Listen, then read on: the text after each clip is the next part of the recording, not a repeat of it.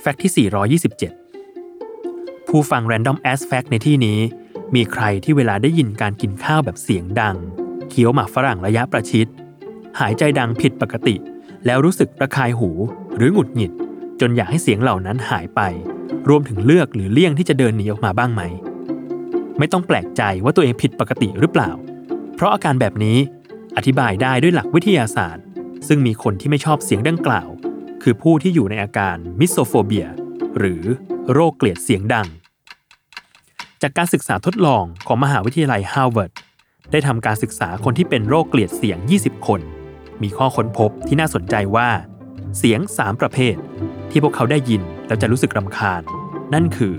เสียงกระตุ้น เช่น เสียงเคี้ยวสิ่งต่างๆ เสียงรบกวน เช่น เสียงเด็กร้องไห้ และเสียงธรรมชาติ เช่น เสียงฝนตกเป็นต้น